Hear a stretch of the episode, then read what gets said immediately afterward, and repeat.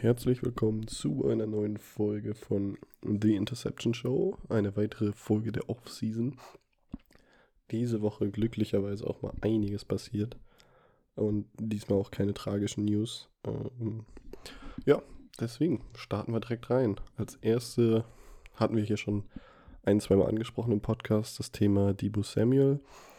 Ähm, General Manager John Lynch, auch ehemaliger Spieler der 49ers, hat jetzt nochmal gesagt, ähm, sie haben ihn nicht getradet, getradet und es, er wäre ein Fool, er wäre dumm, er wäre ein Idiot, wenn er ihn traden würde. Ähm, so bleibt er Teil des Teams auch für die nächste Season, so die Aussage. Heißt natürlich in der NFL nicht so viel. Also, ja, ein bestes Beispiel ist immer Russell Wilson, ne? groß angekündigt, ja, er bleibt, er bleibt, er bleibt und dann war er doch weg. Deswegen ähm, bleibt abzuwarten, aber ich denke mal auch, dass er da bleibt. Es ist halt die Frage, wie sich das Team intern geklärt haben. Ich glaube, Samuel hatte ja das Problem damit, dass er ziemlich viel als Running Back äh, benutzt wurde. Und ja, der Verschleiß ist halt als Running Back einfach viel, viel höher. Und ja, ich denke mal, das war das große Manko. Ähm, ein weiteres Thema, was wir auch schon öfter, öfter hatten, äh, Arizona Cardinals Quarterback Kyler Murray. Ähm, war ja noch nicht in der Facility oder bei den OTAs, ist jetzt aber in der, OT, äh, in der Facility aufgetaucht und ähm, ist expected, ja, mitzutrainieren.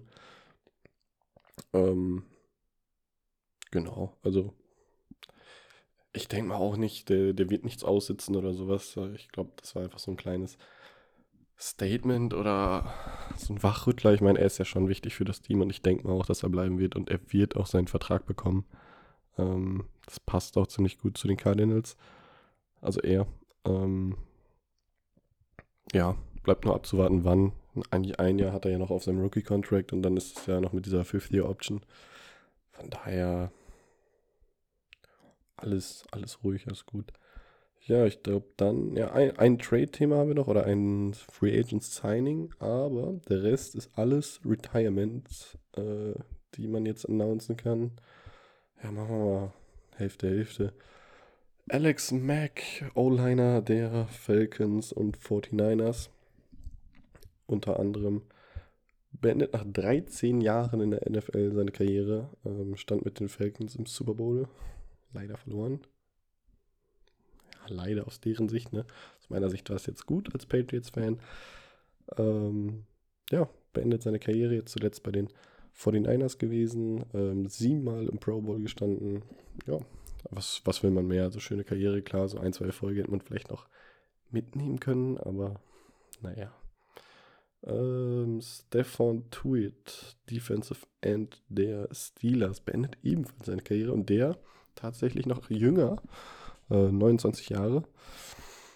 Gut, aber auch namenhaft. Also nicht alle Spieler, die man hier immer was drüber hört, äh, muss man unbedingt kennen. Stefan Tuit hat man mal gehört. Ich könnte jetzt auch nicht seine Karriere so aus dem Kopf aufsagen, da müsste ich auch recherchieren. Ähm, ja, aber auf jeden Fall ein Verlust in der Defense für die Steelers. Dann, wen haben wir denn noch? Einmal kurz schauen. Frank Gore, Running Back, ja, von keine Ahnung wie vielen Team von den 49ers, bei denen er gedraftet wurde und auch, ja, wie lange hat er gespielt? Von 2005 bis 2014, also schon, schon gute neun Jahre. Dann noch bei den Colts gewesen, zwei Jahre, Dolphins ein Jahr, Bills ein Jahr, zuletzt Jets. Letztes Jahr, glaube ich, gar nicht gespielt, wenn ich mich richtig entsinne hat jetzt ein Eintagesdeal bei den 49ers unterschrieben, weil er als äh, 49er retiren wollte. Ja, fast zehn Jahre dort ja gespielt, damals in der dritten Runde gedraftet worden von denen. Ähm, unter den aktuellen noch in der Liga, ah, ja, anwesenden Running Backs hat er auf jeden Fall die meisten Rushing Yards. Ähm, in der All-Time-Liste ist auf Nummer 3 also schon, schon ordentlich. Ähm, knapp 15.300 Yards. Ist schon, schon krass. Gut, ist natürlich mh, hm, trotzdem nicht vergleichbar mit den, mit der 1 und der 2, weil Frank Gore einfach seit, weiß nicht, seit wann spielt er? Seit 18 Jahren gefühlt. Ähm, natürlich ein bisschen länger als alle anderen, aber hey, immerhin, ne? Auch einige Teamrekorde und ähm, ja, NFL-Rekorde eingestellt.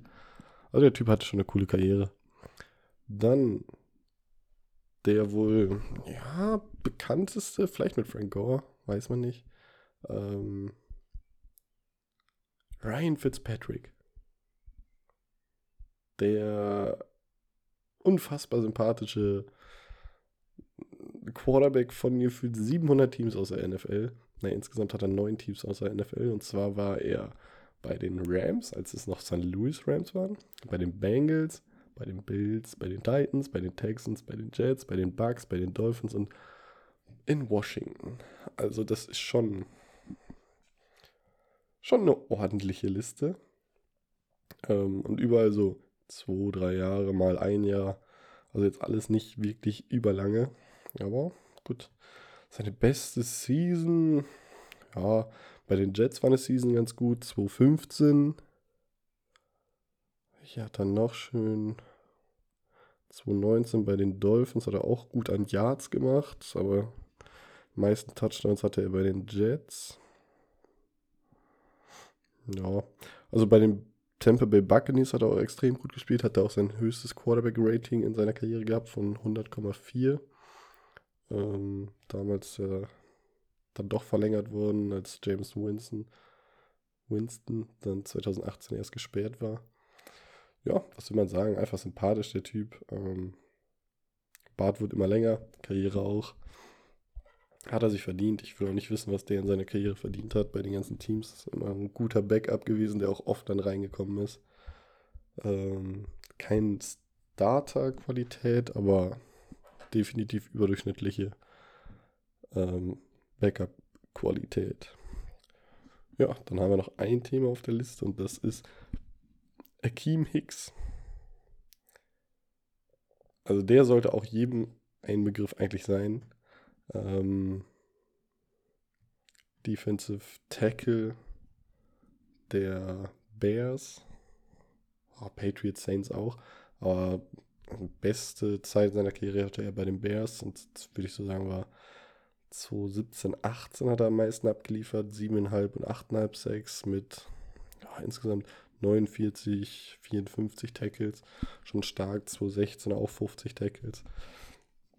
Ähm, letztes Jahr jetzt nur neun Spiele gespielt, dreieinhalb Sacks gehabt, also ein bisschen nachgelassen in den letzten zwei Jahren. Ähm, geht zu den Tampa Bay Buccaneers. Das ist schon mit Vita Vea da in der Mitte. Shaq Barrett. Ja, kann man machen. Kann man machen. Also das ist schon... Äh, ja, sie haben einfach wieder einen Veteran, ja, aber einer, der... Ich glaube, dass er nochmal aufblüht. Also bei der Defense, der wird nochmal... Der wird nochmal böse werden. Und das ist halt wieder so ein äh, Einjahresdeal bis zu 10 Millionen wert. Das ist perfekt. Also was, was willst du mehr? Das, der wird dir so helfen der Defense und irgendwie machen die Buccaneers alles richtig. Das ist. Ich würde es ja vergleichen mit den Lakers, aber die Lakers holen sich auch nur Veterans und machen irgendwie alles falsch dabei. Apropos, muss man nochmal kurz dazwischen werfen. 1-1 ähm, steht's, stand heute. Heute Nacht war das zweite Spiel der Finals-Serie zwischen den Warriors und den Celtics. Äh, unfassbar starkes Spiel von den Warriors. Äh, ich bleibe dabei. Warriors in Six, meine ich, habe ich im letzten Podcast gesagt. Ähm, ja, bleibt abzuwarten, was da rauskommt.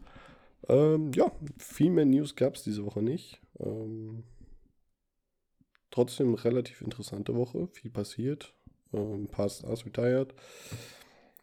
Kann man, kann man so beibehalten. Vielen Dank für die ganzen Likes auf Instagram und ja, folgt mir da, wenn ihr mir noch nicht folgt. Vielen Dank fürs Zuhören und bis nächste Woche.